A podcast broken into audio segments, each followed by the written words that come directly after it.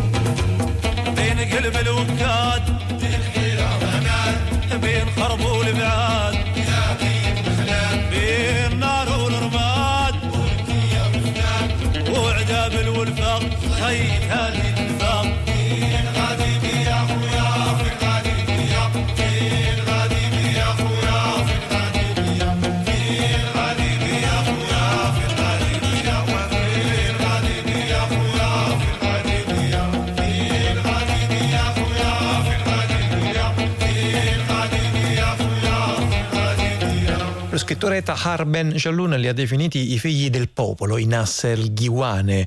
E in effetti già a partire dalla scelta del loro nome, eh, appunto Nas significa gente, popolo, sono profondamente inseriti nella realtà marocchina, contesti come dicevo prima in un dialetto ehm, abbastanza complesso che serve anche a tramandare ehm, pezzi di saggezza popolare, appunto la, insomma, l'eredità materna sotto forma di lingua, una voce sì vivace, impegnata, poetica, anche se non apertamente politica, non si sono mai definiti politici, cosa che probabilmente ha consentito anche loro di cantare, di fare musica più o meno liberamente in un contesto appunto quello del Marocco negli anni 60 e 70 dove ehm, i dissidenti apertamente e scopertamente politici insomma purtroppo facevano presto a scomparire dalla, eh, dalla scena. Um, una formazione eh, locale, quella dei Nas El Ghiwan, appunto siamo nel Marocco degli anni 70, eh, è una parola locale che ritorna anche in un um, bellissimo saggio che era stato pubblicato per la prima volta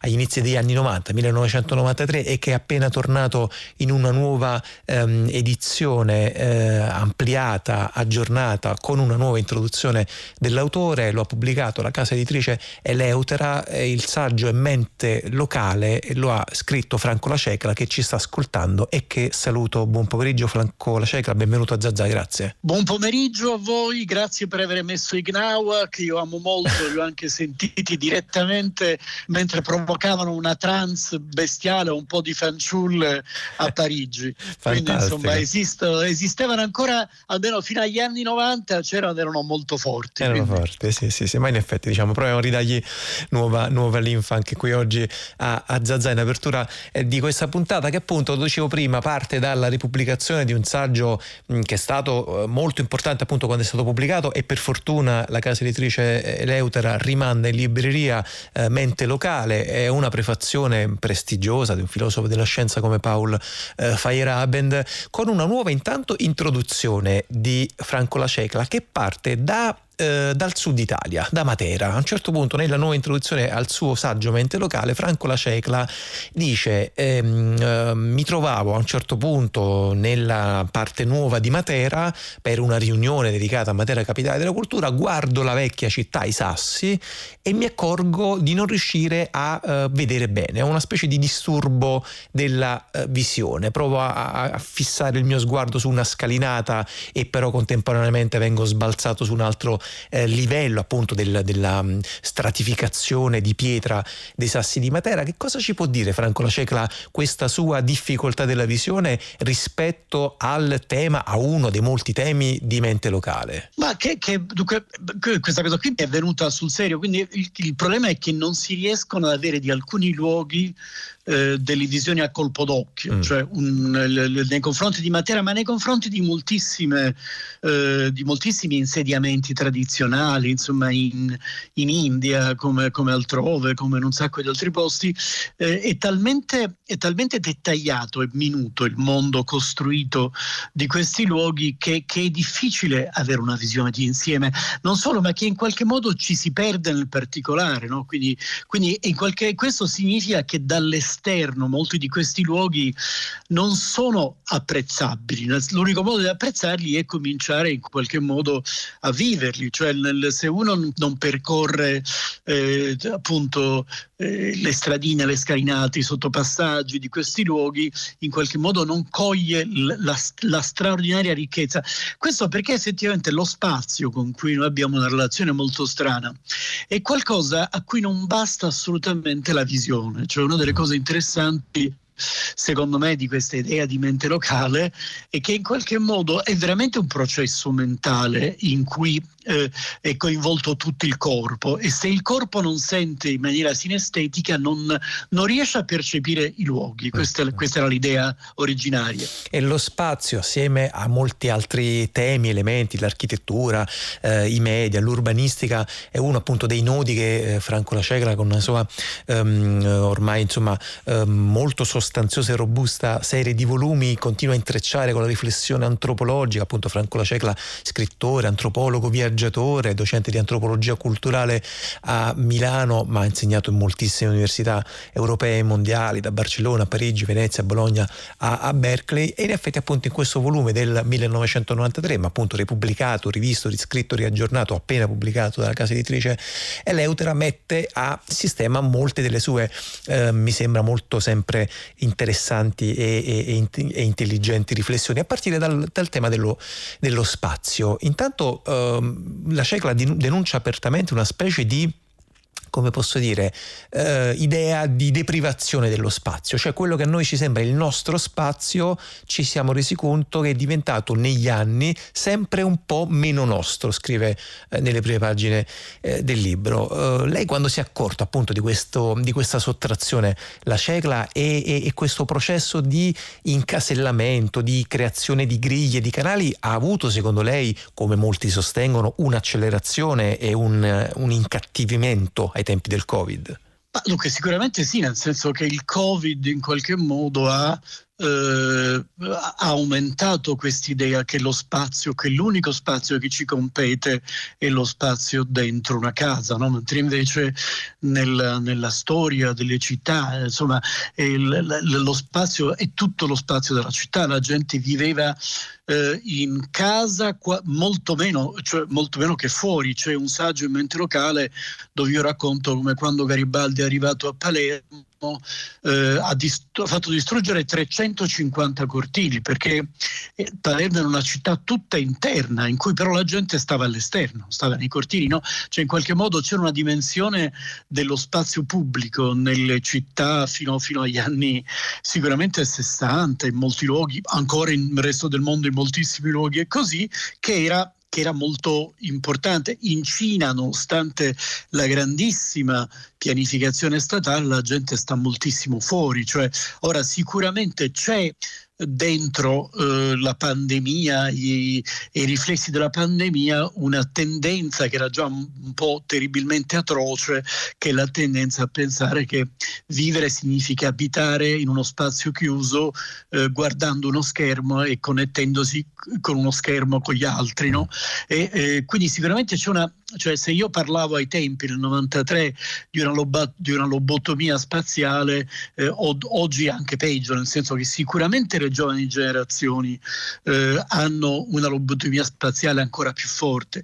Eh, l'unica speranza è che effettivamente, visto che c'è una fortissima reazione oggi e che la gente vuole stare fuori, perché non ne può più e non crede più nella mitologia del digitale, eh, allora in qualche modo c'è un grande ritorno al, al, no, all'idea di fondo che, che lo spazio è, è, è, tutto, è lo spazio esterno. Sicuramente in tutto questo eh, c'è una grande eh, diciamo, no, no, non c'è molta, eh, molto lavoro dei professionisti, nel senso che, che, come io criticavo ai tempi gli architetti e gli urbanisti, continuo a criticarli moltissimo perché non si rendono conto delle loro responsabilità. Eh, quindi questo qui è una cosa... Ora, la, la, l'altra cosa importante è che quello che ho capito dal 93 oggi, anche grazie appunto ai lavori che ho fatto con Piero Zanini, è che mente locale ha una dimensione dimensione quotidiana morale che è molto interessante. Eh. Cioè la mente locale è anche il fatto che uno vivendo in un posto capisce che ci sono delle regole di comportamento reciproco no? che rendono possibile una convivenza informale con gli altri. Cioè, cioè, fa parte della mente locale questa capacità, se uno vive in un posto, di capire cos'è che uno può fare e cos'è che non può fare. Una specie di galateo che uno apprende direttamente dal vivere in un posto. No? Quindi nel, in mente locale c'è una, c'è una dimensione fortissima della quotidianità, del fatto che soltanto nella quotidianità uno si gioca in qualche modo il permesso del proprio corpo di stare in mezzo ad altri corpi e però questa, questo gioco è un gioco di reciprocità dove ci sono moltissime regole non scritte che vanno capite no? e che sono regole scritte nello spazio, cioè distanze, evitamenti, eh, maniere di usare lo spazio, maniere di occuparlo o di non occuparlo. No? Tutto questo qui è, è, è importantissimo e c'è un enorme, ovviamente, eh, contributo antropologico a questo, cioè l'antropologia ci insegna moltissime cose di, di, molte culture rispetto a questo, però sicuramente è anche una cosa che noi possiamo percepire anche quotidianamente, cioè eh. oggi... Mm Oggi, oggi, oggi, la gente vuole di nuovo occupare lo spazio e quindi questa cosa qui è sempre più forte. Mm, vado subito dietro a questa sua suggestione che mi sembra eh, molto insomma, fertile e interessante da seguire. Secondo lei si può fare questo stesso discorso che ha appena, ehm, appena fatto, dividendolo tra, per esempio, diciamo, noi ci occupiamo, siamo una trasmissione che si occupa di mezzogiorno italiano e di sud del mondo. Si può occupare, diciamo, differenziare da un punto di vista spaziale ehm, questa dimensione morale dello stare. Eh, fuori, dell'occupare uno spazio tra nord e sud, oppure è, diciamo, prevede un, una trasversale antropologica che non è necessariamente incistata in un, in un posto, in un altro, in, una, in uno stare al nord o in uno stare al sud? No, no, certo c'è una grossa differenza sicuramente tra i paesi nordici e quelli meridionali, nel senso che nei paesi meridionali dove c'è una maggiore abitudine comunque a stare all'aperto c'è anche una maggiore velocità nello, nella contrattazione dell'uso dello spazio. Cioè ci sono una serie di cose che non vengono dette ma accadono automaticamente. È una cosa che stiamo recuperando dal, secondo me dal, dall'Ottocento, cioè nell'Ottocento c'era una grande coscienza che nella grande trasformazione delle città c'era bisogno di luoghi intermedi dove, dove, in qualche modo il corpo umano venisse protetto, tipo le, le, le, le, le, no, le, gallerie parigine sì. per esempio, no? il, oppure tutti, tutte le gallerie che c'erano in Italia, aperte, cioè questa idea di fondo sì. che ci sono spazi, spa, i passaggi, spazi all'aperto che però sono, sono, sono, sono, di competenza dei corpi e non delle auto, per esempio non delle carrozze come ai tempi. Una delle cose importanti, per esempio adesso nelle città post-Covid, è veramente reinventare questi spazi di mediazione, cioè noi abbiamo bisogno di reinventare una città in cui la gente stia fuori di casa e sia fuori in maniera protetta sia dal sole che dalle intemperie, però insomma è, è, fondamentale che ci sia una, una, terza dimensione che c'era molto probabilmente nella città del XIX secolo, che abbiamo perso, che erano i passage, che erano le gallerie, ma moltissime altre cose. Tra l'altro è una direzione in cui stanno andando molte città del mondo per ora, questa idea di fondo che bisogna che la gente si riappropri dello spazio, dello, dello spazio di, di, uno spazio intermedio, no? che è lo spazio della quotidianità, che non è uno spazio della mobilità. Cioè, il eh, grande eh. errore è che non è lo spazio delle biciclette, che sono purtroppo degli altri mezzi di locomozione, è lo spazio dello stare che manca, eh, cioè lo spazio del poter stare fermi per strada o in piazza. Questa è una cosa che noi abbiamo perso completamente perché siamo completamente drogati dalla logica della mobilità. Eh sì. E invece no, e invece c'è una logica dello stare. Benjamin parlava moltissimo del fatto che le città sono il luogo dello stare. Eh. C'è una logica dello stare che è fondamentale e che va tutta ripresa, che va tutta ripresa rivendicandola perché in questo momento c'è, una, c'è un sacco di equivoci su questa città post-Covid. Sicuramente è una città in cui le automobili non dovrebbero esserci, però è una città in cui soprattutto dovrebbe esserci un diritto allo stare, no? che, che, che ai bambini giocare per strada, cioè una serie di cose che a noi addirittura sembrano quasi smarrite. Io sto seguendo molto questa grande produzione che c'è in Italia in questo momento di libri sull'abitare, sì. okay, che è una cosa buona, però è anche, eh, visto che sono tutti giovani che li scrivono, sono persone che non hanno una memoria di quello che si riusciva a fare per strada.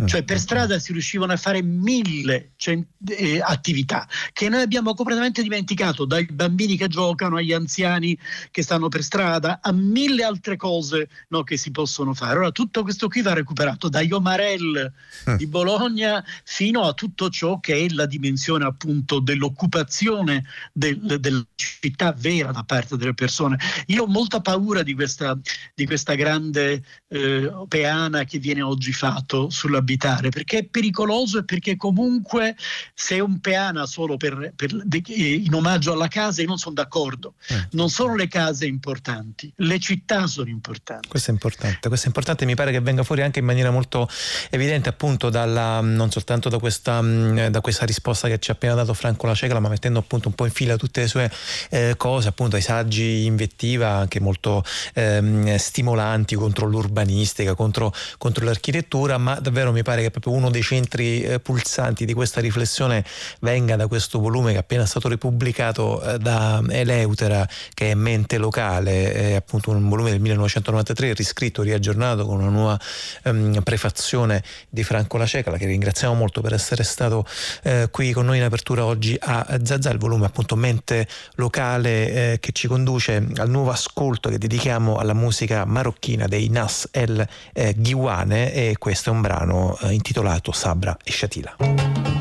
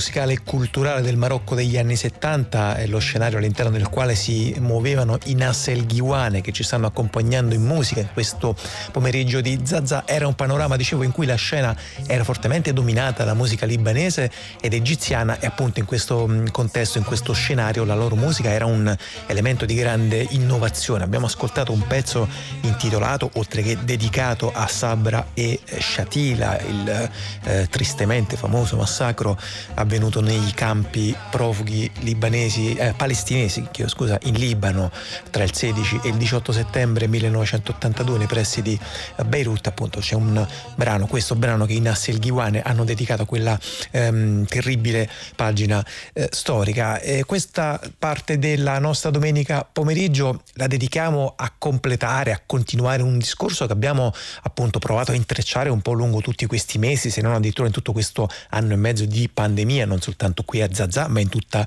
Radio 3. Andiamo a vedere che cosa sta succedendo nel mondo dell'arte, della cultura, del teatro, per capire che cosa sarà la bellezza di domani, che cosa potrà essere in un settore ehm, profondamente gravato e colpito appunto dalla crisi della pandemia. Librerie, teatri, cinema, festival, concerti, musei, un intero appunto comparto artistico e culturale eh, che evidentemente deve forse trovare nuove strade, nuove sfide, deve ridisegnare delle eh, possibili forme di senso per ridare vigore a un'esperienza culturale che naturalmente questo è un punto che tutti abbiamo molto chiaro, non può ripresentarsi tal quale dopo, eh, dopo quello che è accaduto. Uh, siamo contenti di poter ospitare ehm, uno scrittore, uno sceneggiatore, oltre che regista teatrale e di eh, cinema che è Roberto Andò che ci ha raggiunto e che saluto. Buon pomeriggio Andò, benvenuto, grazie. Buongiorno. Benvenuti a voi.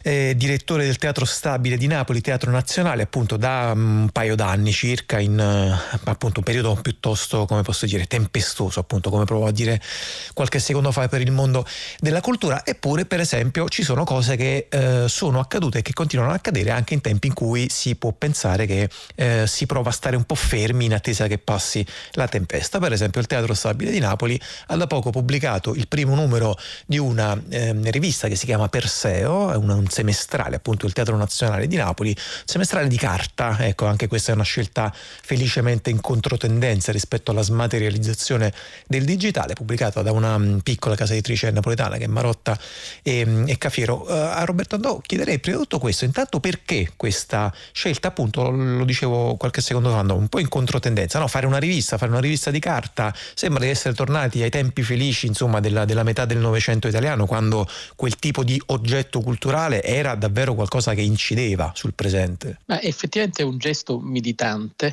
nel senso appunto di, di resistenza, anche perché è una rivista che vuole affrontare criticamente tutto quello che ci propone questo nostro momento storico, no? E anche rispettivamente al teatro, alla cultura, come voi state dicendo. E quindi abbiamo pensato di fare un oggetto bello, un oggetto diciamo nel segno di una tradizione che oggi sembra eh, sparire, diciamo quella delle riviste, e, però con dei contenuti nuovi, cioè dargli una forma apparentemente vecchia, però dandogli dei contenuti nuovi e in definitiva legati proprio al futuro, alla lettura del presente per per, incominci- per incominciare a, a capire come sarà il nostro futuro. Sicuramente il futuro del teatro perché abbiamo sentito il bisogno di farla e di nominarla in, nel, nel, nome di Perseo, proprio perché Perseo è, è un uomo sfidante e nell'antichità eh, c'è rimasta l'immagine di Perseo proprio perché è quello che è riuscito a sfuggire allo sguardo pietrificante di Medusa e lo ha fatto con, con una grande capacità ingegnosa, nel senso che eh, il suo scudo lo ha fatto diventare uno specchio, l'ha lucidato al punto da diventare uno specchio e inoltrandosi nella grotta dove Medusa lo attende è, riuscito a rimandargli l'immagine attraverso lo specchio, quindi è stata Medusa stessa a eh, pietrificarsi. E quindi questo ci sembrava un po' la metafora della sfida che c'è oggi nel campo del teatro, ma forse in, tutti i campi, anche nel campo del cinema, nel campo dell'arte in generale, è proprio quella di non rimanere pietrificati da quello che è successo.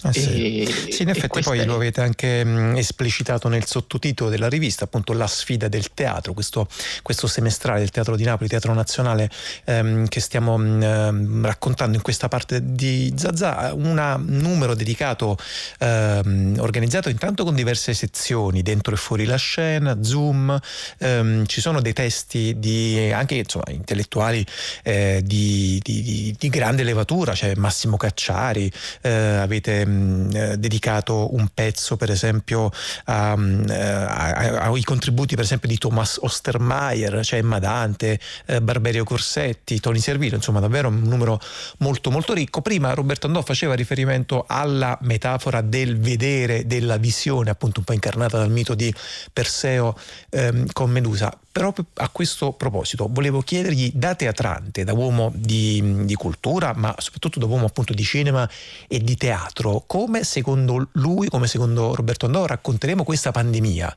attraverso gli, gli strumenti del, dell'arte, del cinema e del teatro, soprattutto a quelli che non l'hanno vissuta. Insomma, il teatro visto come una specie di documento fotografico di una realtà che non può mai ridursi necessariamente soltanto alla cronaca bruta dei fatti.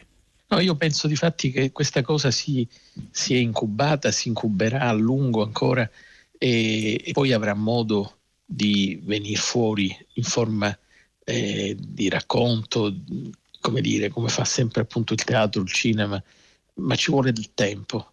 Può darsi anche che qualcuno lo stia già facendo, eh, che magari eh, ci sorprenderà, però penso che ci vorrà del tempo per elaborare quello che è accaduto eh, in questo periodo per noi, perché è una cosa di rilevanza epocale, diciamo, non è una cosa da poco. Quindi, come tutte queste crisi, anche se è vero che in passato è già successo, perché sappiamo benissimo che ai tempi di Shakespeare i teatri si fermarono per moltissimo tempo e poi però tutto ricominciò. Shakespeare ci diede capolavori come una tempesta subito dopo la crisi eh, della peste che colpì in quel periodo l'Inghilterra. E, però appunto non è detto perché anche lì eh, se uno va a vedere che cosa scrisse, eh, eh, cosa scrisse Shakespeare dopo non troviamo riferimenti precisi. Troviamo riferimenti a una crisi riferimenti alla necessità di cambiare modo di vedere. La stessa tempesta lo è. Io penso che verrà fuori in mille modi sicuramente. Il teatro dire, consente anche delle, degli slittamenti, dei passaggi più eh, metaforici rispetto a quello che è il presente. Quindi sicuramente accadrà, ma ci vorrà del tempo e, e, e si comincerà da lì a capire che cosa è successo, perché è veramente solo l'arte che ci dà secondo me, il registro di quello che è accaduto. Senta, lei ha avuto il, um, il, timore, la sensazione che per esempio ci possa essere stato o che ci sia addirittura stato da parte del pubblico una specie di abitudine a una riduzione degli spazi comunitari del teatro, perché poi diciamocelo abbastanza chiaramente, il teatro non può fare come il cinema, il cinema se ne va sulle piattaforme eh, digitali private e quindi eh, può trovare una nuova forma di fruizione domestica, benché molti contestino anche questa nuova possibilità il teatro ha uno spazio scenico che è totalmente irrinunciabile. Ehm, c'è stato secondo lei il rischio da parte del pubblico di potersi assuefare a questa condizione? Io non credo, io credo che veramente il rischio più grande lo corra il cinema, mm. perché il cinema, come lei diceva, è, ha un concorrente fortissimo nelle piattaforme. Oggi tutto questo periodo di pandemia la gente ha consumato moltissimo cinema, serie in casa e questo crea effettivamente un'abitudine che accelera un processo che era già in corso. Io per il teatro non credo che ci sia questo rischio perché eh, chiaramente diciamo dal momento in cui ci saranno le condizioni, quindi ci sarà una popolazione interamente vaccinata, chi ha paura, questa paura la metterà da parte e quindi si ritornerà al teatro perché si sa che è una cosa, come diceva, insostituibile ed è anche unica, nel senso che non, non ci sono surrogati o altre forme possibili. Mm. Quindi sono abbastanza fiducioso sia per la musica che per, le, per, il teatro. Eh sì, perché poi in effetti questo tocca anche un discorso legato al teatro come eh, assembramento, assembramento felice. Adesso assembramento è una parola che ci mette sempre subito in allarme. Eh, teatro come, come agorà, come comunità, come piazza democratica. A proposito di questo, lei che sensazione ha avuto, ehm, per esempio, per quel che riguarda il dibattito pubblico intorno alle condizioni del teatro, ma più in generale della cultura al tempo della crisi. Se non mi ricordo male, Martia Sen diceva che la qualità di un paese si vede eh, dalla qualità del suo dibattito pubblico. Eh, da questo punto di vista, lei che percezione ha avuto del dibattito pubblico appunto intorno alla cultura, quindi non soltanto le questioni strettamente emergenziali come per esempio appunto la ricerca, la scuola, la sanità ehm, e così via, i vaccini, ma proprio rispetto al tema della cultura? Eh, io credo che qui, diciamo, lo diceva molto tempo prima di noi un grande scrittore come Proust, no? Perché Proust diceva, scrive a un certo punto eh, nella Recherche che la vera terra in estetica non è quella che non ha chiese, che non ha biblioteche, che non ha palazzi, che non ha statue, ma è quella che avendoli eh, le trascura. Mm. Allora, eh, il problema vero in questo momento, secondo me, è che si è fatto un grande sforzo, anche il governo, non si può dubitare che ha fatto un grande sforzo per tamponare questa crisi, però io penso che la cultura in questo paese sia ancora sottovalutata.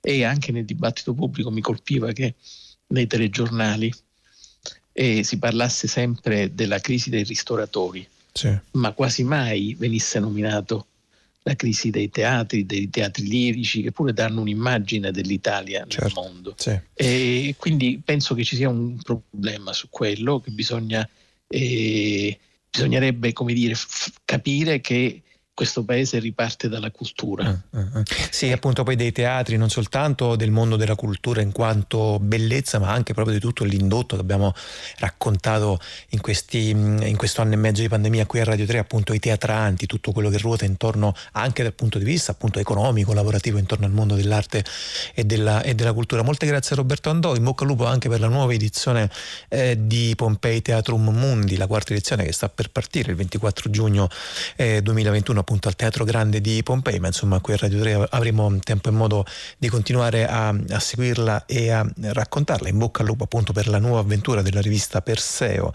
del Teatro eh, Stabile eh, di eh, Napoli, stabile invece nel pomeriggio di Zazà, in questa nostra domenica pomeriggio 13 giugno insieme, è la musica dei Nas El Ghiwane, questa è Hel Assada.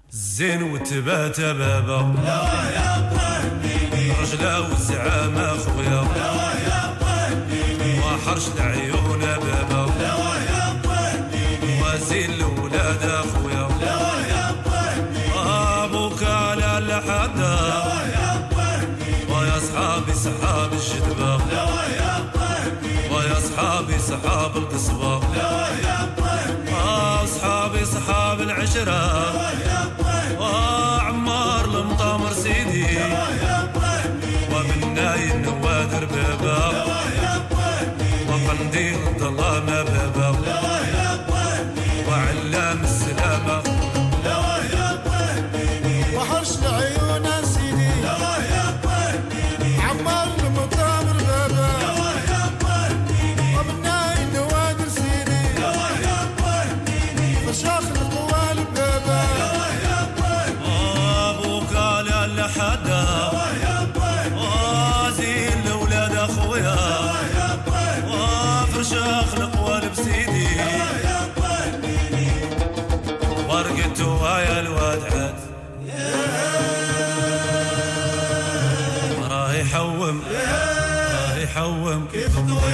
راه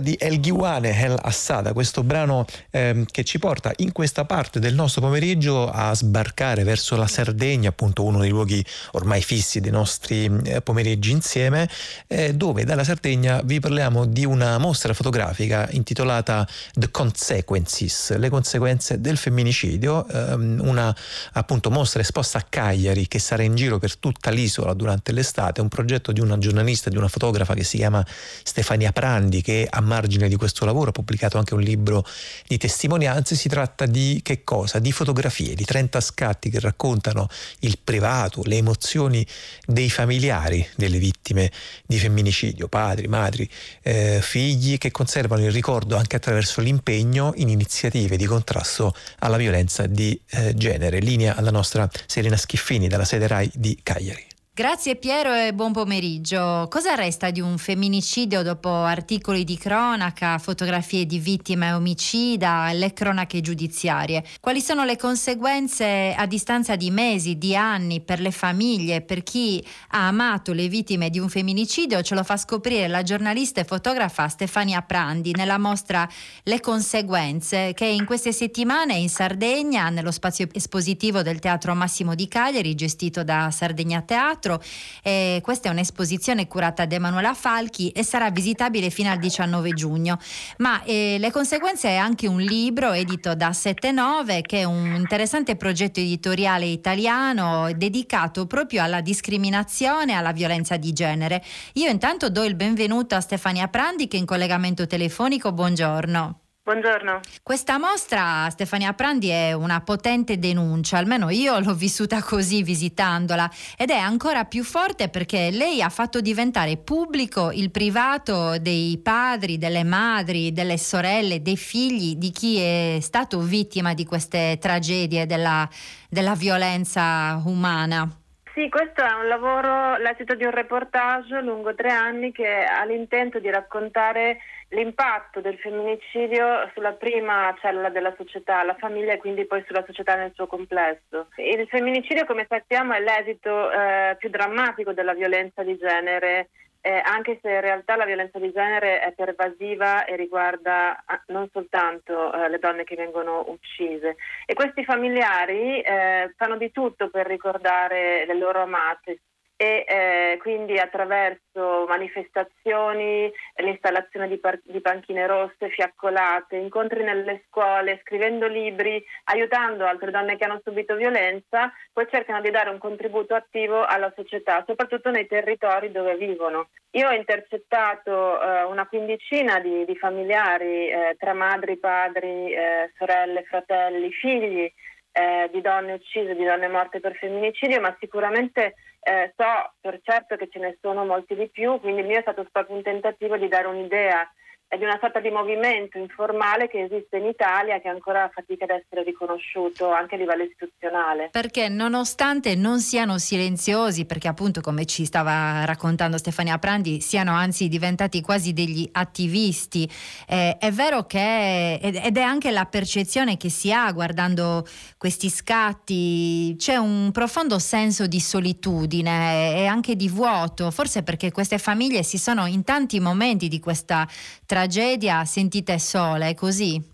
Sì, la, la, parola attivismo a loro non piace perché dicono che indica una battaglia per cui si, eh, si, decide liberamente di combattere. In questo caso non è stata una scelta volontaria, come sottolineano anche le stesse madri eh, che poi sono presenti nella mostra. Eppure eh, loro combattono di fatto contro un'invisibilità, l'invisibilità l'oblio eh, della memoria delle loro figlie, l'invisibilità eh, che ancora c'è rispetto alla violenza eh, contro le donne, una violenza che eh, appunto è pervasiva ma viene, di cui si parla ancora troppo male e con parole spesso sensazionalistiche, con quello che viene chiamata una pornografia del dolore. E di fatto loro comunque continuano a combattere eh, nonostante passino gli anni. La loro è una forza che non si, non si affievolisce negli anni. Questo è qualcosa che, che mi ha colpito moltissimo e mi ha colpito moltissimo anche il fatto che molti di loro cerchino di fare rete tra loro e supportarsi eh, come possono, sia eh, dire, da un punto di vista di relazione umana, sia anche quando si tratta di sbrigare delle pratiche. Faccio un esempio, eh, una delle nonne che ho conosciuto che ha a carico uh, un orfano speciale, cioè un bambino che ha perso la madre per femminicidio e quindi anche il padre, eh, non sapeva se fare eh, la domanda per la legge mh, mm, 4 del 2018, quella che prevede dei... La tutela, eh, proprio dei, un sostegno agli orfani speciali dei contributi agli orfani speciali perché comunque era disillusa rispetto all'aiuto delle istituzioni e quindi attraverso questa rete sono intervenuti altri dicendo guarda che se vuoi noi abbiamo anche delle competenze giuridiche proprio per storie nostre di vita e quindi possiamo darti una mano. Un fatto è che purtroppo è proprio anche in questi giorni ne abbiamo avuto conferma Ormai il femminicidio è un fenomeno sempre più diffuso, con il lockdown è aumentata la violenza di genere, sono aumentate anche le, le richieste di aiuto. Io ricordo che il 1522 è il numero di pubblica utilità contro la violenza e lo stalking. Tra l'altro vi raccontiamo di questa mostra di Stefania Prandi dalla Sardegna e la Sardegna è una delle regioni italiane dalle quali sono partite proprio più chiamate di segnalazioni di violenza. Ecco, Stefania Prandi, come giornalista, questa esperienza, questo entrare in contatto, entrare nel privato delle, delle famiglie di vittime di femminicidio, che cosa le ha fatto vedere? Che magari la, l'era sfuggito facendo semplicemente la cronaca eh, di, di, più di, di, questo fenomeno e di, soprattutto di come viene raccontato forse ancora troppo male. Diciamo che quando ci si accosta in generale alle tematiche eh, che riguardano la violenza di genere ci si rende conto, e quindi la violenza maschile contro le donne, ci si rende conto che la realtà è molto più complessa di quanto spesso venga dipinta da una parte eh, dei media italiani. Eh, perché comunque anche queste donne che sono state uccise, eh, quelle che racconto nel libro, le vittime di femminicidio, Spesso sono delle donne che hanno reagito, che hanno cercato di allontanarsi dal maltrattante, che hanno fatto di tutto per affermare la propria individualità, quindi non sono state delle vittime passive, sono state in realtà delle persone che sono entrate in contatto con una persona che era fortemente determinata al loro assassino che poi le ha uccise. E così anche i parenti. Eh, chiaramente eh, il loro dolore eh, è inimmaginabile, eh, è un dolore che non passa, eh, ma questo non toglie allora la capacità eh, di appunto cercare di essere comunque dei cittadini e delle cittadine attive. E tutto questo secondo me viene un po' perso nella narrazione che viene fatta, sensazionalistica enfatica eh, da parte dei media, soprattutto in alcune trasmissioni televisive dove si insiste molto sui dettagli eh, del femminicidio, sui fatti più truculenti e anche su questo appiattimento no, di, immagine che viene fatto delle donne che subiscono violenza, come se fossero eh, quasi,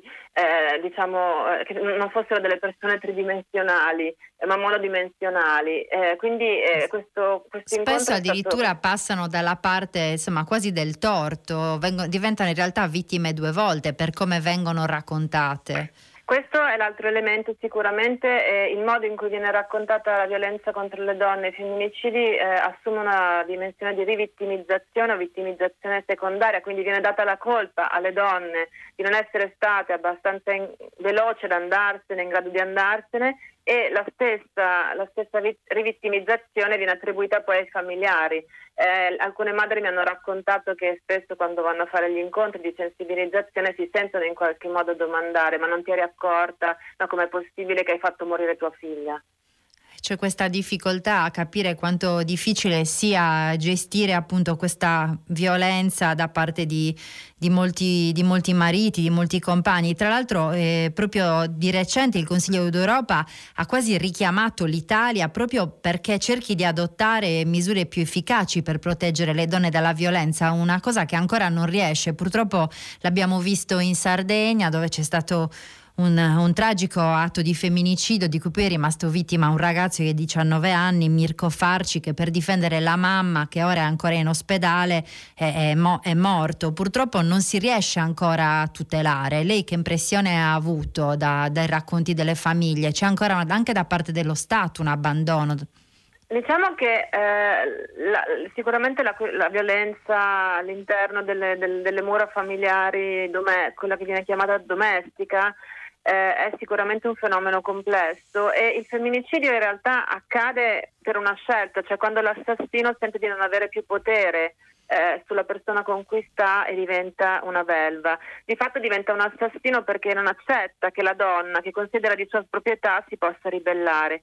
Quindi di fatto è un accadimento, qualcosa che eh, è trasversale, riguarda tutte le classi sociali e le zone geografiche e ha un profondo, una profonda radice culturale che ancora si fatica a vedere. Quindi eh, chiaramente ci sono poi tutti gli interventi necessari delle istituzioni di soccorso eh, alle vittime, le case rifugio, i centri antiviolenza che devono funzionare in maniera corretta, così come deve funzionare in maniera corretta la chiamata diciamo, allo Stato attraverso il sistema della giustizia ma dal mio punto di vista quello che deve cambiare soprattutto è un approccio culturale che va al di là del femminicidio, proprio il modo in cui le donne italiane vengono ancora considerate all'interno della società italiana, ancora comunque come cittadine di serie B, come cittadine non del tutto umane e questo lo vediamo da altri dati, dalla mancata presenza eh, eh di rappresentanza all'interno delle istituzioni, dalla mancata potere che hanno ancora le donne all'interno. Dalla retribuzione decisionale dal, dal pay gender gap e anche dal divario proprio di presenza nel mondo del lavoro. Siamo comunque tra gli ultimi in Europa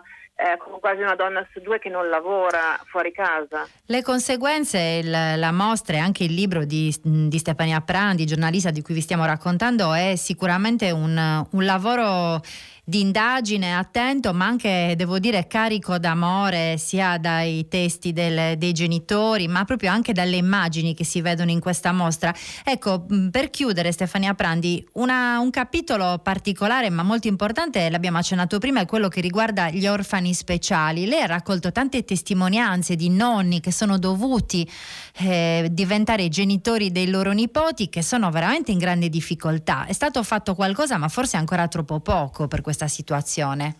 Eh, sì, mm, praticamente nelle famiglie in cui eh, i bambini restano senza la madre che viene uccisa e il padre che finisce in carcere, quindi di fatto senza eh, padre, eh, vengono chiamati, secondo una definizione che è stata coniata qualche anno fa eh, da Anna Costanza Boldri, orfani speciali, eh, in realtà loro restano a carico delle, delle famiglie materne in genere e ci sono, per chi ha la fortuna dei nonni presenti, degli zii presenti che poi si occupano di loro. Chiaramente si tratta di bambine e bambini che possono aver subito le violenze domestiche mentre accadevano, possono aver assistito ai femminicidi e quindi si hanno un carico emotivo e psicologico pesantissimo. Devono fare dei percorsi quindi. Sono necessari assolutamente dei percorsi mirati con degli specialisti che costano molto, che non, spesso eh, le istituzioni non riescono a garantire perché comunque il percorso deve essere lineare, nel senso non si può continuare a saltare da uno psicologo all'altro dopo 5-6 sedute e soprattutto eh, servono anche, come racconta un nonno, anche altri tipi di attività che servono in qualche modo a distrarre o a supportare eh, questi, queste ragazzine e questi ragazzini quando vanno a scuola vengono bullizzati ad esempio eh, hanno bisogno magari di lezioni di recupero e di fatto c'è questa legge che è importante da un punto di vista formale, eh, la legge 4 del 2018 per gli orfani speciali, i decreti attuativi sono stati approvati eh, lo scorso anno, però le famiglie lamentano che ancora si tratta, come molte buone leggi italiane sulla carta, eh, di un qualcosa che in realtà resta ancora lì un po' appeso senza una piena attuazione. Insomma, c'è tanto bisogno ancora di, di, fare, ma soprattutto di lavorare dal punto di vista culturale per spazzare via tanta ignoranza, soprattutto, e, insomma, e avere un'altra visione dei rapporti tra le persone, tra gli uomini e le donne, ma in generale proprio tra le persone. Allora, io ricordo che la mostra, eh, l'esposizione Le conseguenze di Stefania Prandi continuerà quest'estate a girare per la Sardegna, poi sicuramente sarà anche in altre città italiane. Io ringrazio allora Stefania Prandi per questa chiacchierata, grazie. Grazie a voi, buona giornata. Per il lavoro alla parte tecnica Antonio Francese, dalla Sardegna un buon pomeriggio. Allora, molte grazie a Serena Schiffini, alla sua ospite Stefania Prandi. Ve lo ricordo, abbiamo parlato di una mostra fotografica intitolata The Consequences, le conseguenze del femminicidio, esposta al momento a Cagliari, ma poi sarà in giro per la Sardegna durante tutta l'estate, un progetto della giornalista e fotografa Stefania ehm, Prandi che ci porta in questa parte del pomeriggio di Zazà a continuare a fare la conoscenza del Marocco, dei dei Nas El Ghiwane, questo è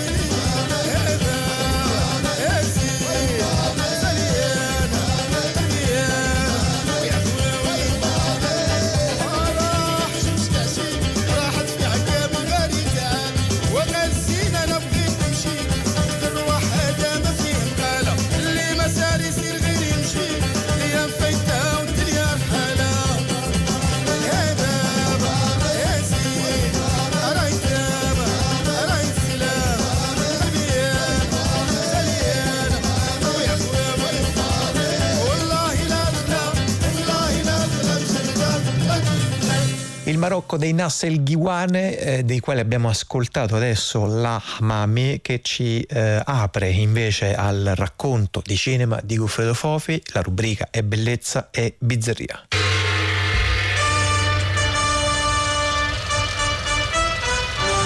Giorno maledetto di John Sturges.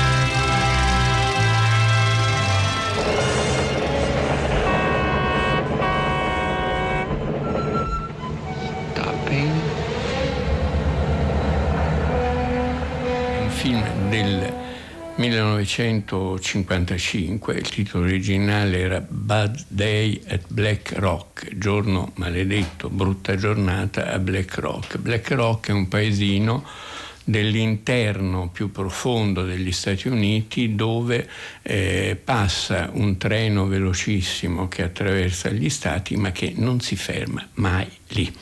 Il film comincia per l'appunto nei titoli di testa e anche dopo con un, eh, delle immagini in cinemascope bellissime di un grande direttore della fotografia, William Mellor, che, eh, in cui vediamo questo treno velocissimo che va, mettiamo, da New York a San Francisco, che attraversa tutta l'America, attraversa zone desertiche, abbandonate da Dio dagli uomini, dove, con stazioncine miserabili dove non si ferma mai se non su richiesta e un bel giorno si ferma, si ferma in questo diciamolo volgarmente, buco di culo del, degli Stati Uniti. You for Black Rock? That's right. There must be some mistake. I'm Hastings, a telegraph agent. Nobody told me the train was stopping. They didn't? No, I just told you they didn't. And they ought to. What I want to know is why didn't they? Maybe they didn't think it was important. Important? It's the first time a streamliner stopped here in four years. Uh, you being met? Uh, you visiting folks or something? I mean, uh, what do you want? I want to go to a place called Adobe Flat. E ne scende un uomo, Spencer Tracy, grande attore, due premi Oscar, famosissimo, e Tozzo, ormai sul declino, poco tempo dopo farà con lo stesso regista Il vecchio e il mare di Hemingway in cinema. Ecco, e Spencer Tracy ha un braccio solo e, eh, ovviamente l'attore ha recitato per tutto il film con un braccio legato dietro le spalle, come si usa in questi casi, perché è un, un ex militare. Viene da, dalla guerra, siamo ripeto, nel 1955, la guerra è finita da una decina d'anni, il film si svolge un po' prima, lui finalmente può andare in questo paese Black Rock a consegnare al padre di un suo amico morto in guerra, un giovane amico morto in guerra, la medaglia, gli effetti personali, eccetera. E è visto con grande eh, disappunto e anche eh, inquietudine e anche paura dai quattro pochissimi abitanti del posto che si radunano in genere in una specie di saloon eh, osteria eh, eh, piccola e miserabile. Bene, eh, chi va cercando Spencer Tracy in questo posto sperduto dimenticato da Dio degli uomini, il padre, la famiglia di un suo amico nippo-americano morto in guerra, morto eroicamente in guerra.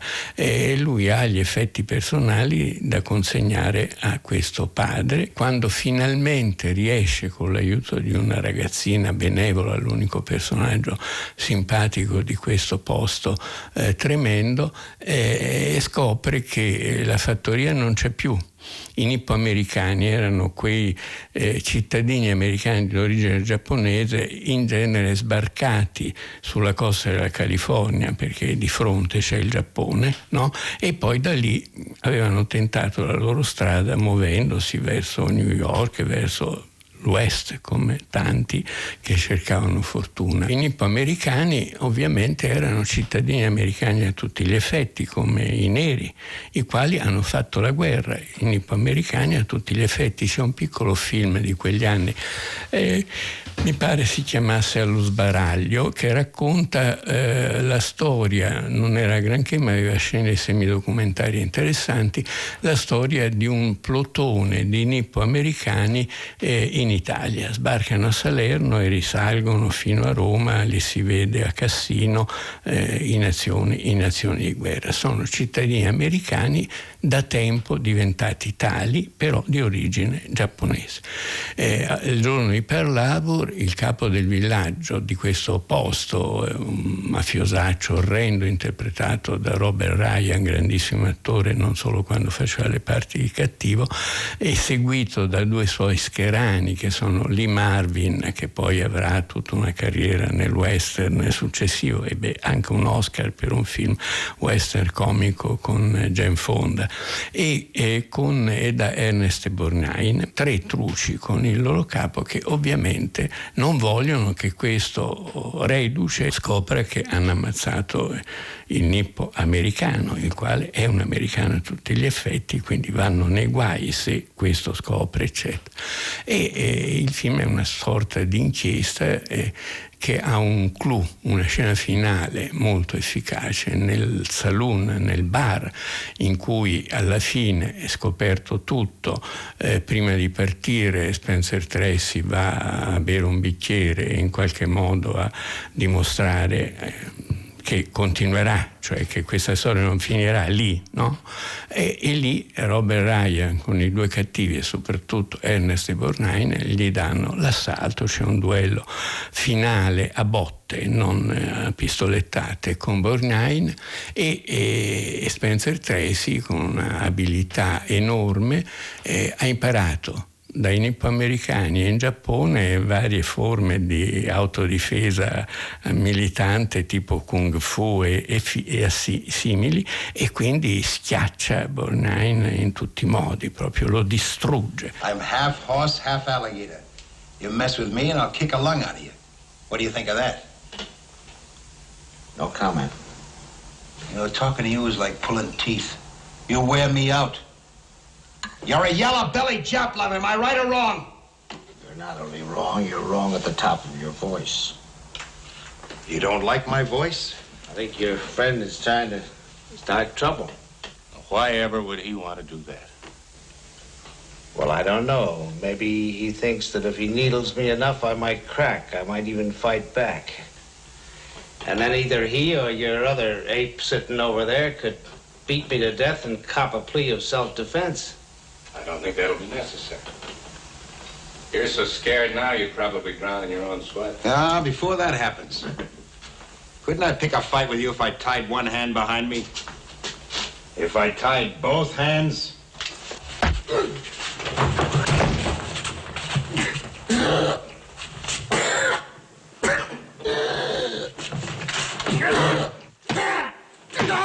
Il film, grazie al cinemascope, grazie agli attori, grazie a questo ambiente stralunato, un po' misterioso, un po' magico, alla fine del mondo sembrano, e grazie anche all'abilità del regista che ovviamente sa costruire suspense su una bella sceneggiatura, un bel soggetto, e, e diventò un, un, film di grandissimo successo. La Metro Goldwyn Mayer che l'aveva prodotto non ci credeva, era un film secondario, Joe Sturges diventa diventa con questo film un, un regista importante, poco dopo farà la versione americana dei Sette Samurai, i Magnifici Sette, farà La Grande Fuga, un altro successone, farà Sfida all'Ok Corral, Giorno Maledetto è probabilmente il suo film più bello. La Metro Goldwyn Mayer, ripeto, non ci teneva molto. Era un film, abbiamo Spencer Tracy, puntiamo su Spencer Tracy, ma è considerato un film di serie B, un film di, di genere. No? Il film ebbe un successo enorme, fu un trionfo e, e anche perché nel 1955 eh, stava finendo la grande tragedia del maccartismo il McCartino era già in crisi. Hollywood si è molto difesa a McCarthy, anche questa è una storia singolare e la spiegazione degli storici del cinema americano è molto semplice. Hollywood è stata creata dai, come si chiamano, eh, quelli che giravano di fiera in fiera eh, ebrei con i Nickelodeon, con le macchinette per vedere le foto in movimento, eccetera, eccetera, era una colonia ebraica e McCarthy si servì del cinema per due motivi. Primo perché, chiaro, se tu chiami a Gary Cooper e Humphrey Bogart a deporre a Washington davanti alla Commissione per le attività anti-americane,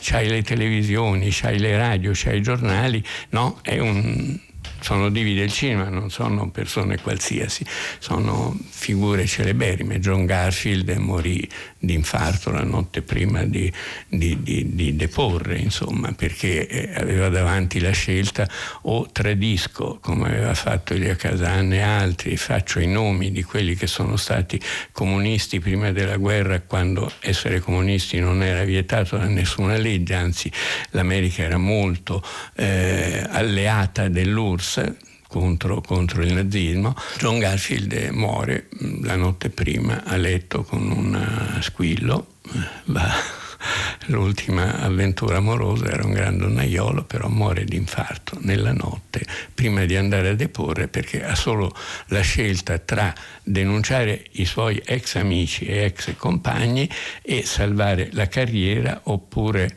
eh, non denunciarli e vedere la sua carriera definitivamente stroncata. Molti attori, registi, personaggi eh, colpiti da, da, da McCarthy si sono suicidati, sono finiti male, insomma in miseria nera per anni e anni. Maybe we need it.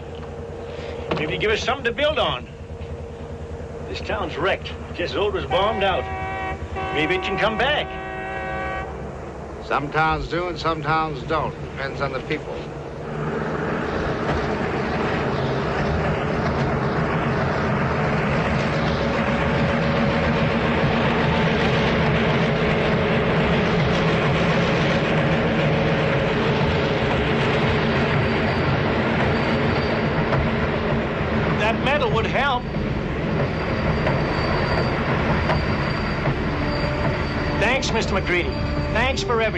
L'epoca è quella, c'è già stato un mezzogiorno di fuoco, nel 1955 Giorno Maledetto rincara la dose e lo fa con grande efficacia.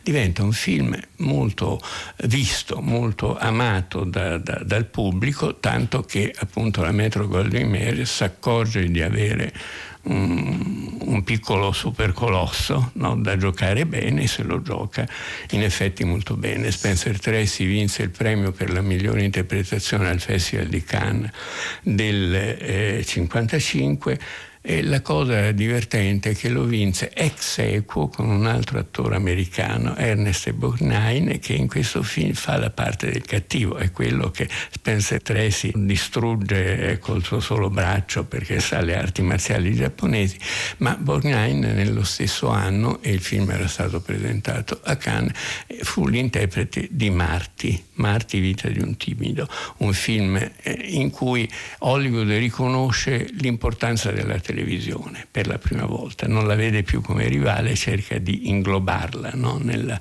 Marti era un originale televisivo e il film eh, fu premiato con l'Oscar come miglior film e Ernest Borgnani come miglior attore. A Cannes furono i due premiati prima che ci fossero gli Oscar furono Borgnine per Marty e Spencer Tracy per Giorno Maledetto, i due rivali, quelli che fanno a botte nel finale del film. È un film singolare perché c'è la meraviglia del cinemascope, il grande schermo, no? il cinema si dilatava. Sì, Fritz Lang, che era un fine umorista, disse è un formato stupendo per girare, per filmare le casse da morto no, orizzontale, orizzontale, però apre delle possibilità nuove e soprattutto attira ancora il cinema con questa novità, attira un pubblico, un pubblico nuovo, un pubblico degli anni 50 che sono anni per il cinema di grande risveglio, un po' per la concorrenza con la televisione e un po' perché ancora la gente andava al cinema. Gli ultimi anni sono stati gli anni, gli anni 70 e poi anche il cinema americano è morto. I've wept for those who suffer long, but how I weep for those who've gone. In rooms of grief and question wrong, but keep on killing. It's in the soul to feel such things, but weak to watch without speaking. Oh, what mercy sadness brings, if God be willing. There is a train that's heading straight to heaven's gate, to heaven's gate. And on the way, child and man and woman wait, watch and wait for redemption day. C'era Giorno Maledetto, era il 1955, un film di John Sturges al centro eh, della puntata di Bellezza e Bizzarria, il cinema insolito e bizzarro di Goffredo Fofi, raccolto come sempre da Anna Antonelli e montato dal nostro regista Marcello Anselmo che eh, ci eh, spinge verso un altro ascolto, una nuova traccia. Loro sono sempre i Nas e il Ghiwane che ci stanno accompagnando in questa nostra domenica pomeriggio di Zazà qui su Rai Radio 3 e ascoltiamo Ya Shemal.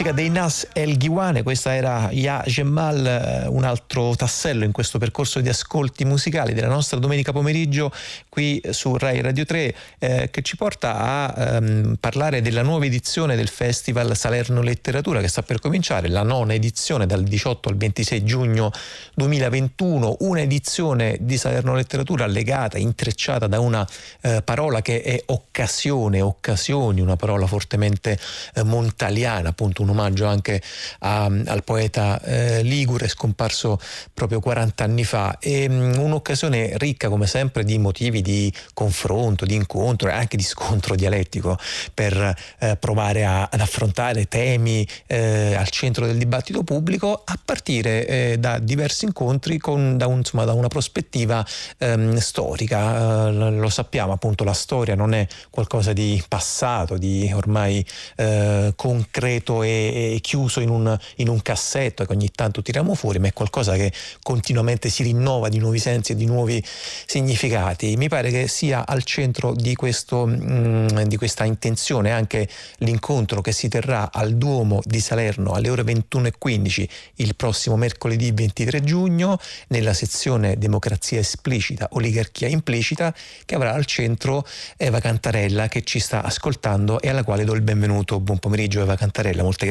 Grazie, buon pomeriggio a tutti voi. Eva Cantarella ha insegnato istituzioni di diritto romano e diritto greco antico all'Università Statale di Milano, ha pubblicato moltissimi eh, libri, saggi sul diritto, si è occupata degli aspetti sociali del mondo greco e romano e eh, tradotta in moltissime lingue, davvero fo- saggi fondamentali ehm, quelli di Eva Cantarella. Voglio ricordare tra gli ultimi eh, Sparta e Atene, autoritarismo e democrazia, appunto pubblicato quest'anno da Einaudi, che sarà un po' una specie di filo rosso di questo incontro, lo ricordo, mercoledì 23 giugno alle ore 21.15 al Duomo di Salerno per la nuova edizione di Salerno Letteratura con eh, Gennaro eh, Carillo. Intanto Cantarella, perché scrivere di ehm, Sparta e di Atene. Mi ricordo insomma al tempo del nostro liceo, almeno del mio, ma immagino anche del suo, che era una specie di, di, di piccolo derby, no? erano due modelli di città che creavano subito una forte polarizzazione. Certo, e, questa è una delle ragioni.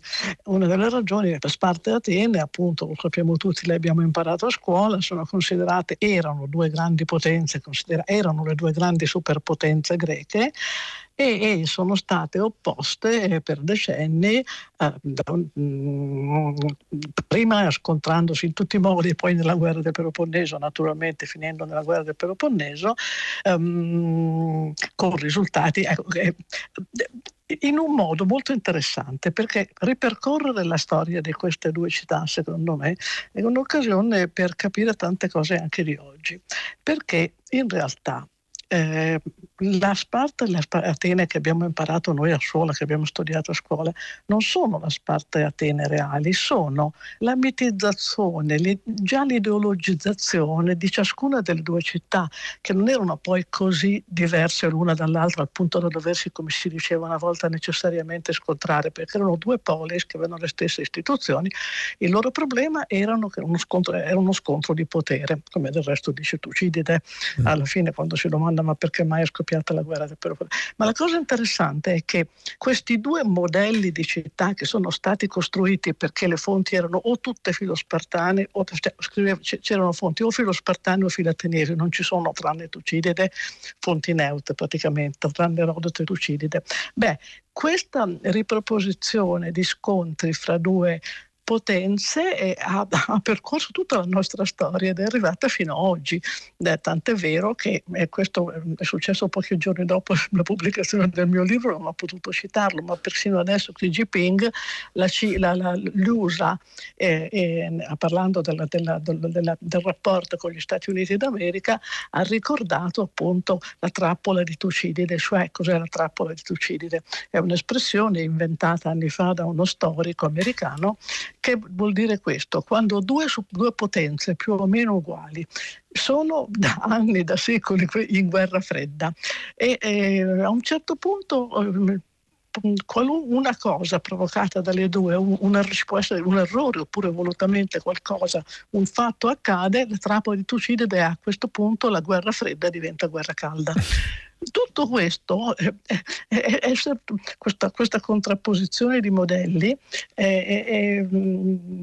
negli ultimi decenni l'abbiamo vista, a parte adesso non citavo il caso di Xi Jinping, ma soprattutto a proposito della contrapposizione tra Stati Uniti e URSS. No? Mm-hmm. Durante, nella, nel, secondo, nel, nel dopoguerra eh, i, i neoconservatori si identificavano con Atene e consideravano l'URSS Sparta. Cioè è andata avanti nei secoli questa storia, sempre su, mm, eh, su, questo, eh, su questo fondamento. E quindi mi è sembrato interessante vedere come appunto nella storia tutto si può riproporre si continua a riproporre negli stessi termini. Eh sì, in effetti questo poi è molto mh, mm, eh, chiaro, oltre che interessante leggerlo proprio nel, nel libro di Eva Cantarella, appunto questa contrapposizione tra questi modelli che non sono dati una volta per tutte, che non restano immutati, ma che invece appunto profondamente mutano col passare del tempo fino a ripresentarsi ai, ai giorni nostri. E, e, anche qui poi Eva Cantarella dice guardate fate attenzione a non tagliare con l'accetta le,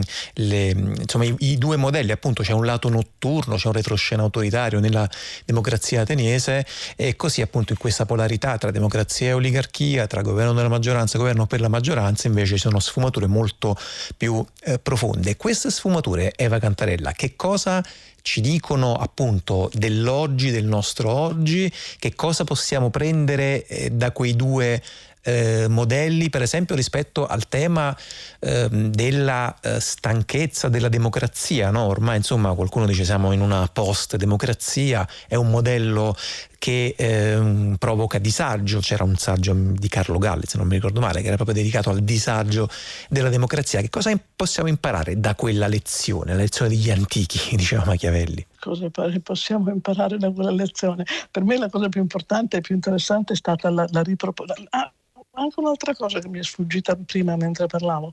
L'altra cosa interessante di questa contrapposizione è che lo stesso modello è stato nella storia utilizzato eh, eh, sia da, da, destra che da sinistra. Basta pensare, basta pensare per esempio all'esaltazione eh, um, di Sparta fatta da Robespierre, no? Dal tempo, al tempo stesso, voglio dire, da tutte le parti politiche. E, e quindi eh, lei mi dice la, la, che, cosa, che, cosa, ci dice oggi? Beh, ci dice che eh, le situazioni si continuano a riproporle, a riproporre e quindi conoscere come sono state affrontate e i risultati soprattutto a cui ha portato la contrapposizione nell'antichità può aiutarci ad agire con, con maggior buonsenso. Mm.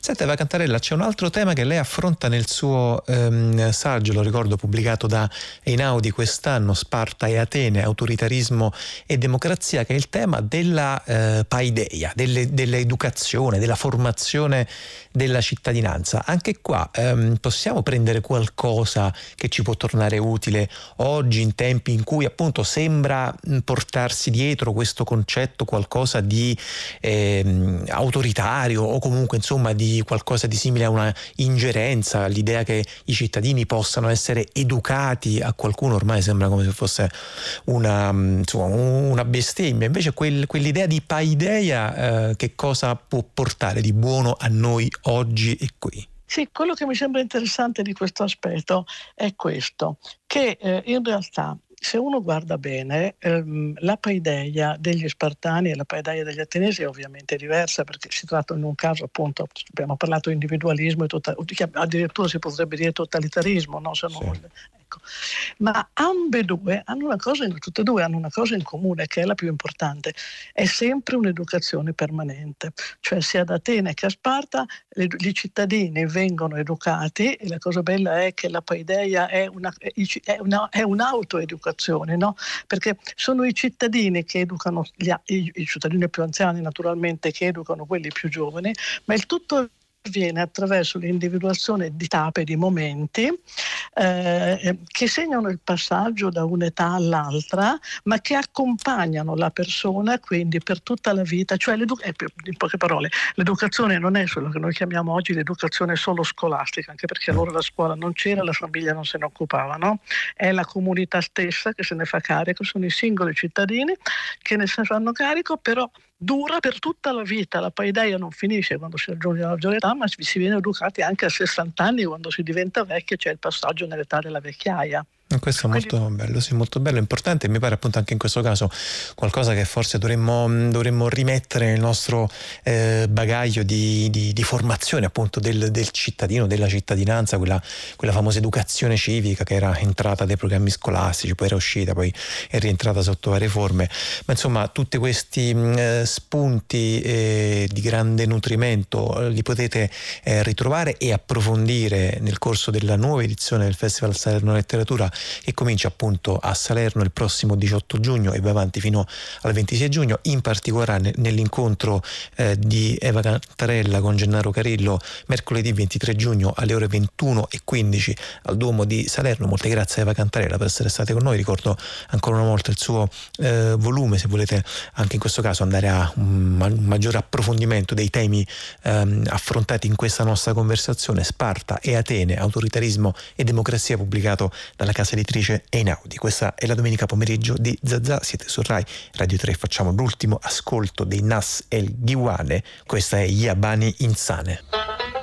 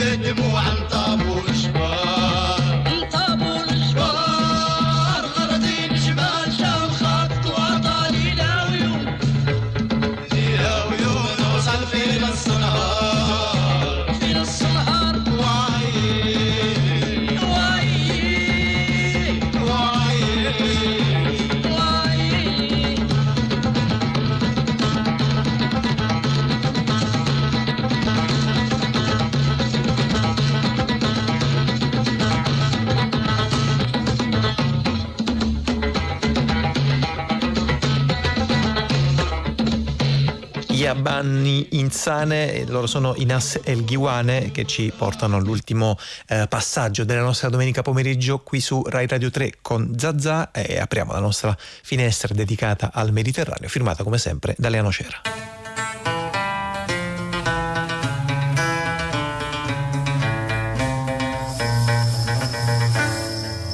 Buon pomeriggio e ben ritrovati alla nostra finestra sul Mediterraneo. Oggi torniamo in Tunisia vi raccontiamo di alcune iniziative del movimento LGBTQ in questo paese dove il codice penale considera ancora l'omosessualità come un reato passibile di pena. Lo facciamo in questo mese di giugno, in cui in diverse città di tutto il mondo si organizzano manifestazioni e marce per il Gay Pride, l'orgoglio gay, un termine che è stato in verità soppiantato dalla formula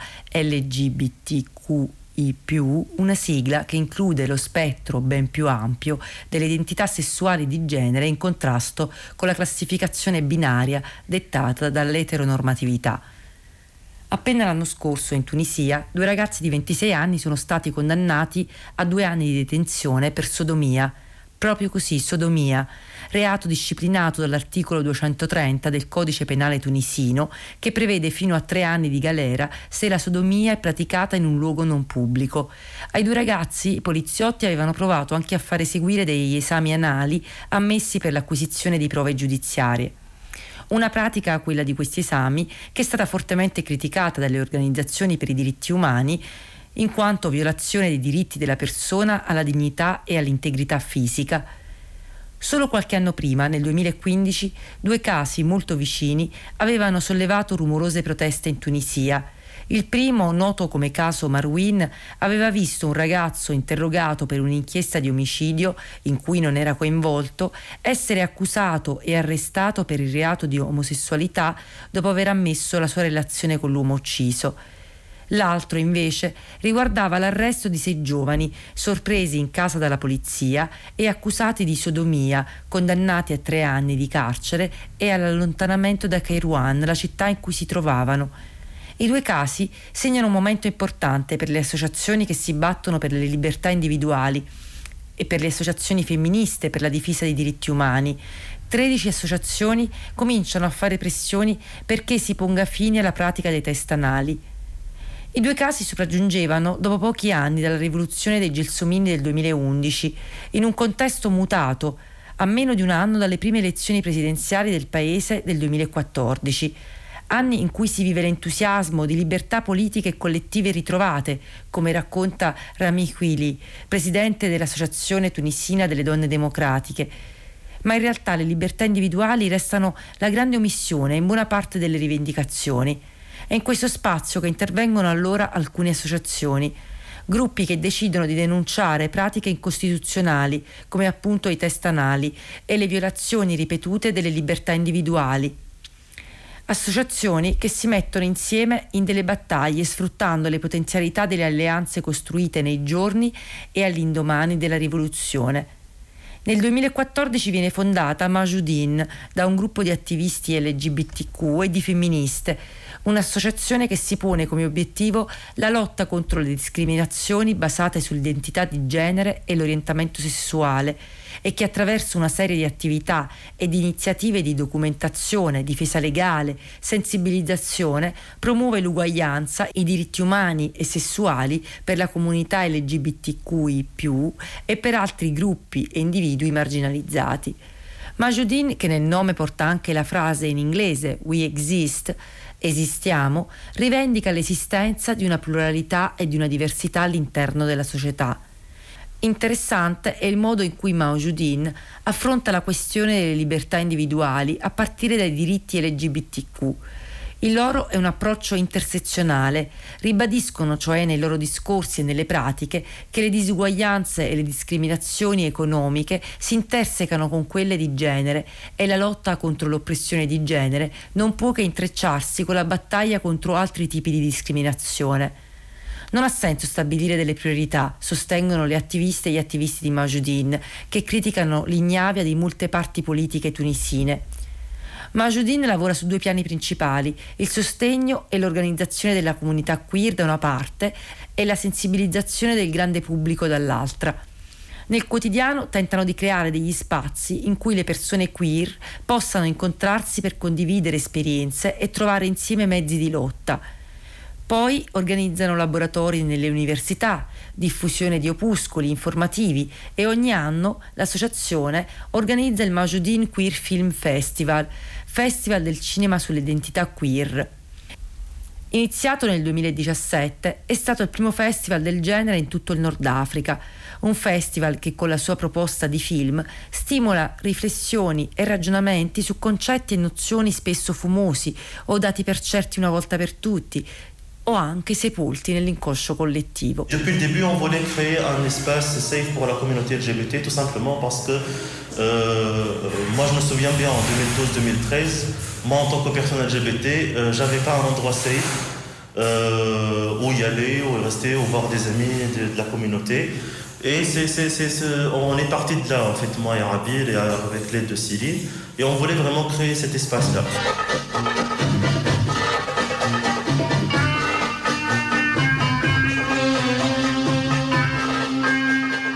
Voix queer. Aswat queer. Antoine Idier. Wahid Frishishi.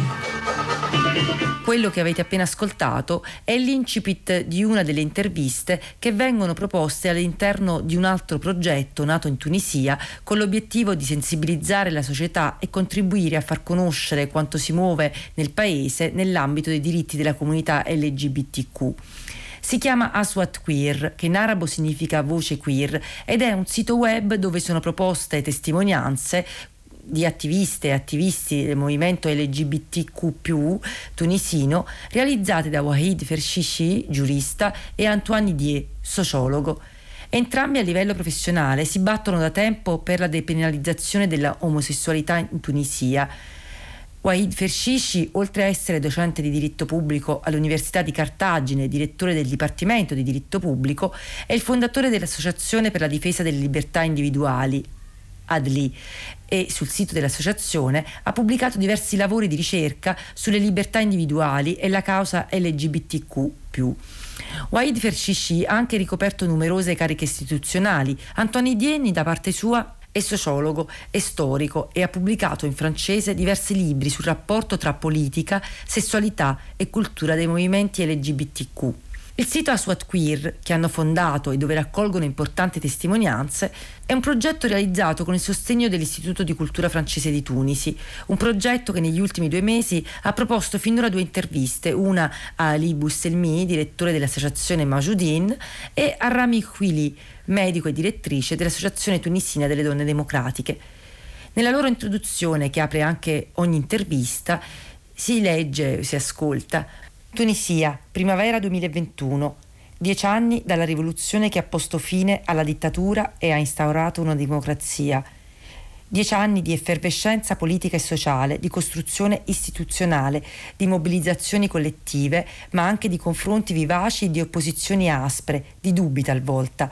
Dieci anni, allo stesso tempo, di militantismo LGBTQ. Sono nate associazioni e collettivi. Militanti, giuristi e giuristi, ricercatrici e ricercatori, medici si sono uniti per contestare l'articolo 230 del codice penale che reprime l'omosessualità, per ottenere la fine immediata del test anale, per creare una comunità e far vivere spazi di libertà. Come afferma Rani Arfawi dell'associazione Maujudin, fare militanza in società conservatrici è un modo di esistere. Dare visibilità a queste lotte è anche un modo di continuare ad affermare che è possibile immaginare di diffondere una cultura dei diritti umani e una visione della società in cui non esistano discriminazioni basate sull'orientamento sessuale, sull'identità di genere, sulle caratteristiche del sesso una società che promuove l'integrità, la dignità, celebra la differenza e in cui l'amore, l'identità e la libera espressione non sono considerati dei crimini.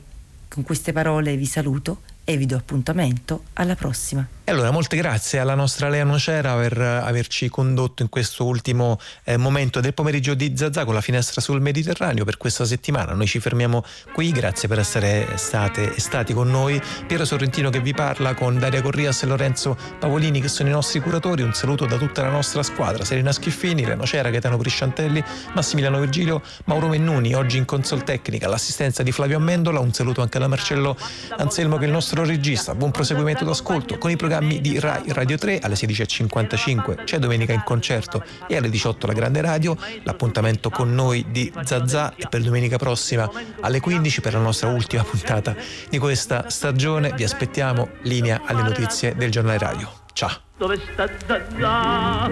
Oh madonna mia, come fa Zazà senza Isaia? Fare fare Zazà che l'ho perduta, ahimè, chi ha trovato Zazà la riportasse